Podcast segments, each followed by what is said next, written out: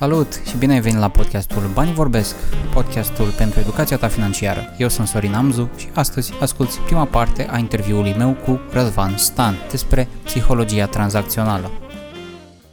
Erzvan, în primul rând, îți mulțumesc foarte mult că ai acceptat invitația noastră de a veni la podcast. Mulțumesc și eu. Vreau să te întreb în primul rând despre tine ca și carte de vizită, ce facultate ai făcut, în ce domeniu lucrezi acum și cum ai ajuns în zona asta de educație financiară personală. De profesie sunt ITist, lucrez în programare web de mai bine de 10 ani, legat de facultate, am terminat științe economice, secție de informatică economică în Timișoara, atât uh, cât și la master a fost acea secție. Iar uh, pe partea de investiții e o altă mare pasiune a mea. Am început să citesc prin 2010 cam tot ce împica în mână în materie de educație financiară, de dezvoltare personală. Am început cu cărțile lui Robert Kiyosaki și mai departe am început să pun în practică prin 2014 pe conturi demo, iar cu bani real și ceea ce consider eu că sunt investiții, uh, au fost la începutul lui 2017. Atunci am intrat direct pe criptomonede, cum ar veni, am intrat în cele mai riscante uh, mijloace de investiții, dar uh, până la urmă a fost un succes acel an. Uh, din criptomonede am diversificat în investiții la Bursa de Valori București, atât în acțiuni cât și în obligațiuni corporative, iar mai apoi, uh, începând de anul trecut, de, de prin primăvară, am început să fac uh, trading pe piața Forex, pe derivate și mai intensiv pe criptomonede. Sunt coach financiar, investitor, cum am zis, și scriu pe blogul personal, pe rezvanstan.ro, articole pe teme de educație financiară și lecții învățate în drumul meu spre libertate financiară. Te urmăresc în principal pe, pe blog, cred că aproximativ de când ai, de când ai început uh, să, să postezi. Te felicit, bă, este, bă, știm și noi pe, pe, pe blog și pe, pe partea asta de podcast, este destul de greu să ai o anumită consistență, să postezi la un anumit, într-un anumit timp. Felicitări pentru faptul că te-ai ținut de, de treaba asta. Sunt niște articole foarte interesante. Ai menționat ideea de, de criptomonede mm-hmm. și ai un articol care se numește Cum am pierdut 80% din contul de tranzacționare pe criptomonede în două Da, da. Acela e cel mai vizualizat articol al meu, cel mai popular, ca să zic așa. Cred că poate este și pentru că are o, o parte de, să zicem, emoție, Uh, este și ceva ce poate ne sperie. Da. Um, și cam asta o să fie și uh, discuția de astăzi uh, despre, despre emoție, despre frici și mai ales despre psihologie investițională. Cum, cum ai ajuns la ideea asta? Cum a apărut? Cum ți-a afectat rezultatele? Din ce am văzut eu, e că, de fapt, chiar pe, chiar pe pagina brokerului cu care lucrez eu Uh, pe partea de Forex scrie mare, de fapt pe fiecare pagină scrie că 80% din conturile investitorilor de retail pierd bani atunci când tranzacționează. Și plecând de la chestia asta, am stat să mă gândesc, ok, dar asta înseamnă că totuși există 20% care câștigă. Și investigând mai atent, uh, din ce am putut să văd, e că mari câștigători înțeleg importanța psihologiei și mai ales a psihologiei maselor pe când, uh, din păcate, amatorii care pierd bani pe bandă rulantă, cum eram și eu în acest caz, o ignoram complet. Adică tot ce făceam era să caut o altă strategie și o, un alt indicator și o altă piață în care să investesc, dar nu mă uitam la partea psihologică. Și cumva asta cred că ne afectează rezultatele destul de mult, că noi tindem să dăm vina pe altceva. Piața e de vină, uh, indicatorii nu o sunt ok, dar nu ne uităm la noi cum am luat deciziile respective. Uh, și practic ai văzut acel procentaj, dacă am reținut bine, era undeva la 80% și, și nu te-a descurajat. Ai zis, nu. voi fi printre cei 20%. Exact, păi eu fac parte din, cum, eu știu cel mai bine, eu știu ce am de făcut, trebuie să fiu în top. Ce dacă toată lumea pierde? Eu sigur câștig Și așa a și fost primele șase luni de zile pe Forex, după care am intrat în rândul celor 80%. Dar e o poveste foarte interesantă. Când tot așa am, anul trecut în decembrie am dat vina pe piață că s-au dus indicii în jos și piața bursieră a căzut și din cauza aia am pierdut și eu. Uitându-mă la rece după aia mi-am dat seama că erau emoțiile și felul în care eu am acționat la ceea ce se întâmpla în piață. Că în fond piața e una și aceeași pentru toată lumea, dar rezultatele ne sunt date de felul în care noi luăm deciziile și cum ne raportăm noi la ceea ce se întâmplă în piață. Îmi place foarte mult ideea asta că piața este aceeași pentru toată lumea și dacă poate noi suntem printre cei care pierd, cel puțin într-un anumit moment, cu siguranță este și cineva care câștigă. Corect. Și atunci întrebarea este ce, ce ți-ai dat tu seama că ar, ar trebui făcut în momentul ăla? Ai lăsat emoțiile la o parte sau te-ai întors la elementele fundamentale sau cum ai reușit să transformi pur și simplu această idee că cineva totuși câștigă și să, să o aplici la tine? Păi am început să mă educ mult mai mult pe partea asta și uh, m-am educat inclusiv pe parte psihologică, pe parte emoțională. Am lucrat foarte mult la mine și asta nu în doar în ultimele două luni de când aminteam de pierderea respectivă, ci de mult lucrez la mine, dar acum am intensificat mult mai tare. Ce am văzut și ce se spune că în trading rezultatele sunt date de 10% care reprezintă partea tehnică, adică să înțelegem cum funcționează graficile, cum facem o analiză tehnică sau cum facem investițiile în general 20% este influențat de managementul banilor, adică să nu intrăm cu foarte mulți bani într-o anumită tranzacție că s-ar putea să ne asumăm niște riscuri care nu putem să le ducem, iar 70% este reprezentată de partea psihologică, cum anume reacționăm la ceea ce se întâmplă în piață, exact cum ziceam anterior. Aha, deci este, este uh, și aici, uh, în spatele tranzacționărilor în sine, este o, o serie de, se reprezintă o serie de procente. Și dacă știm cum să jonglăm cu da, ele... Da, da, exact, exact. Cumva piața uh, este și emoțională. Când dacă ne uităm pe grafici, vedem și știm că se mișcă totul ciclic. Nu putem scoate emoțiile din, din schemă. Dacă ar fi fost așa, existau deja doar roboți de trading care erau programați și ei știau cum să tranzacționeze și noi nu mai aveam loc pe această piață. Da. Din câte știm, trading-ul se face încă manual, chiar dacă există și acei roboți. Toți sunt oameni în spatele lor.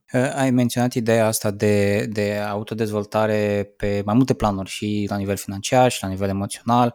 Uh, m-am văzut că ai postat tot pe blog uh, că ai fost la un eveniment de la Tony Robbins. Uh, spune mai multe despre, despre partea asta, cum, cum simți că te-a, te-a ajutat, el fiind cunoscut cu siguranță și pe zona asta de, nu știu, motivare, autodezvoltare, dar și pe zona asta de educație financiară. Da, da, da. Păi chiar citisem înainte de eveniment, citisem cartea lui cu Banii stăpânește jocul, care o recomand tuturor care vor să aprofundeze mai mult temele astea investiționale și de gestiunea banilor. Deci e o carte foarte, foarte bună. Chiar a fost surprizător pentru mine că știam că Tony Robbins e cu dezvoltarea personală și prima întrebare a fost ok, de ce caută ăsta să scrie o carte? Dar cumva a avut acces la niște consultanți foarte buni și a făcut o treabă excelentă cu cartea. La evenimentul lui a fost foarte interesant. Nu știu, e un eveniment care eu l-aș recomanda oamenilor să încerce măcar o dată în viață. Deși uh, biletele nu sunt tocmai ieftine, noi le luasem cu 11 luni înainte, mă rog, a fost o întreagă poveste cu ele, dar uh, a fost interesant pentru mine să văd ce înseamnă un eveniment cu 13.000 de oameni în sală și cum omul ăsta are energie să vorbească de dimineața până seara.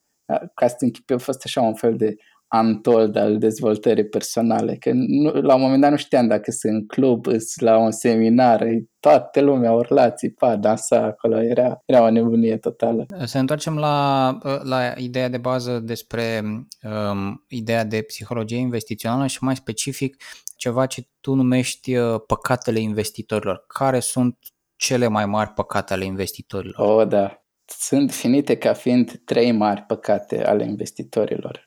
Primul și cel mai mare este frica, pe care o să, le, o să o detaliem puțin mai încolo. Pe urmă mai avem lăcomia, Și cel de treilea e speranța. Când vedem că am făcut o tranzacție proastă, suntem deja în pierdere, dar noi încă sperăm că o să fie pe profit și că o să iasă totul bine într-un final. Eu aici m-am regăsit cel mai tare în speranță, tot timpul știam, hai că se poate. Încă, chiar în decembrie mi-am demontat sintagma n-are cum. N-are cum să meargă piața mai jos decât am făcut eu analizele, n-are cum să vină criza chiar acum, n-are cum să nu iasă bine, tot o să fie ok până la urmă. Ei, nu a fost chiar așa. Și practic inițial, cred că în, în orice domeniu în, în care începem ceva, trebuie să avem o speranță cumva nebazată pe nimic. De ce ar fi rău să avem speranță sau nu știu, sau încredere în noi, în piață? Păi e, e bună și speranța, dar să nu o ducem la extrema cealaltă. Adică totuși să fim mereu obiectivi, să ne facem analizele în continuare și să nu ne bazăm neapărat că noi avem dreptate întotdeauna. De exemplu, dacă, nu știu, ne gândim că o să crească o anumită acțiune da? Și vedem că ea nu crește și coboară, e bine să mai facem niște analize și să vedem, poate ne-am înșelat și poate ar fi bine să oprim acum acea pierdere. Dacă avem speranța că o să-și revină și o să-și revină, e posibil să încasăm niște pierderi mult mai mari. Se spune că uh, oamenii încasea, adică iau profituri foarte mici și iau uh, pierderi foarte mari. Asta tocmai din cauza speranței, că nu le opresc atunci când trebuie. E, la fel partea de, de locomie, sigur, are o conotație negativă, dar în același timp, pe ideea că începem să investim, devenim mai interesați de zona asta educație financiară, scopul este nu mă gândesc ca, ca și obiectiv este să facem mai mulți bani. Deci ar fi locomia în contextul ăsta un lucru negativ? Păi devine negativ în momentul în care noi nu avem setate niște limite, în momentul în care noi nu știm unde vrem să ajungem. Și ca să-ți dau un exemplu, anul trecut pe Forex, prinsesem chiar o perioadă destul de bună în care am reușit să dublez valoarea contului și îmi stabilisem inițial că dacă eu ajung să trec de o anumită sumă, atunci voi scoate banii investiți afară. E, datorită locomiei, am zis, ok, stai, nu scot luna asta, că dacă scot acum o parte, după aia luna viitoare profitul o să fie mai mic. Și mai bine mai las acolo încă o lună, două și scot după aia, că n-are cum să se întâmple nimic rău. Sigur o să fie bine. E, și datorită lăcomiei, la un moment dat ajungi să intri și în în cicluri mai puțin, mai puțin favorabile. Ideea de, de frică o să o dezvoltăm imediat. Îmi imaginez că uh, și ca o persoană care are ceva experiență și ca o persoană care începe ceva, fie că este în zona financiară, fie altundeva, frica este o chestie constantă, este bine să ne fie frică, ar trebui să avem un anumit uh, să ne gândim într-un anumit fel legat de frică? Da, consider că e bine să ne fie frică ca într-o anumită măsură, pentru că asta ne ține cu picioarele pe pământ. Chiar Warren Buffett zice că să nu testezi adâncimea unui râu cu ambele picioare. Dacă nu ne-ar fi frică, probabil am sări în râu uh, știind că el e mic. Da, nu avem de unde să știm uh, lucrurile astea. E bine să, să avem grijă de chestia asta. Ok, și practic ai, ai, ai intrat mai mult în detalii și ai definit că sunt în principal patru frici. Care ar da. fi acestea? Prima ar fi frica de a greși. Adică ce vor spune membrii familiei, ce vor spune prieteni și alți oameni importanți despre faptul că am făcut tranzacții greșite și am pierdut bani. Și asta uh, se întâmplă, frica de a greși ne duce la păstrarea deschisă a unor uh, poziții pierzătoare pentru prea mult timp, fie că vorbim aici de tranzacții pe instrumente derivate sau poate fi vorba de acțiuni sau orice alte tranzacții financiare. Sau ne mai duce la această frică, ne mai duce la închiderea tranzacțiilor mult prea repede. Adică dacă cotația a început să o ia, să meargă în sus și am făcut un mic profit, închidem, luăm profitul de acolo, ca nu cumva să se întoarcă piața înapoi și să ajungem pe minus și să pierdem acel profit mic. Chiar așa mic cât îi, îl luăm. E, asta ne, cumva ne împiedică să avem profituri mai mari, nu? dacă le închidem mult prea repede. Și tot frica de a greși ne mai uh, face să mutăm stop loss-urile sau, sau să adăugăm la poziții care deja sunt pe minus. Adică dacă am investit într-o acțiune și ea a scăzut, uh, venim și mai cumpărăm din acțiunea respectivă ca să coborâm media mai jos, tocmai ca să, să nu greșim din frica asta de a nu pierde bani, de a nu greși. Um, și aici poate să, să intervină și ideea de prea multe opțiuni uh, uh, duc la o frică, la o, o te paralizează și poate o frică de a face orice fel de, de schimbare, de îmbunătățire, nu mai știi ce să alegi, nu mai faci nimic?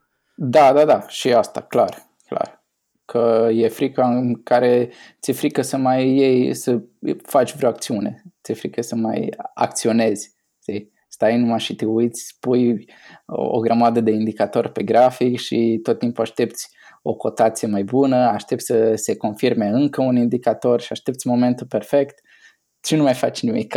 E, e ușor, e ușor să, să planifici, să faci teorii. Cum, cum scapi de frica asta? Că îmi imaginez că singura rezolvare este să acționezi într-o direcție sau alta. Da, păi uh, exact cum ai spus tu, să acționezi.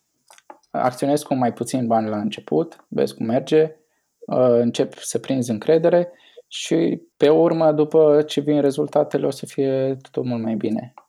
Important să-ți și monitorizezi rezultatele pe care le ai și să-ți monitorizezi și gândurile. E foarte important chiar când intri la începutul tranzacțiilor, adică să-ți scrii undeva pe o foaie, pe o agendă că ai întâmpinat fricile respective, dar totuși ai acționat și după aceea să monitorizezi ce s-a întâmplat pe parcurs. Ai avut dreptate, n-ai avut dreptate, cum a funcționat analiza ta. Ce fel de profil ai tu ca, ca investitor? Ești conservator, ești agresiv, tehnic? Aș zice undeva spre tehnic și agresiv. De, depinde. Îmi place să am o parte din portofoliu cu care sunt mai agresiv. De aici și apetitul meu la risc și pe Forex și pe criptomonede. Dar în același timp am și parte de portofoliu, cum ziceam la început, în acțiuni plătitoare de dividende și în obligațiuni corporative, care știu că alea sunt ok acolo și ăla cumva nu e portofoliu de gambling cu el. Tocmai ai ascultat episodul numărul 7 din sezonul 3 al podcastului Banii Vorbesc, podcastul pentru educația ta financiară. Ne auzim data viitoare!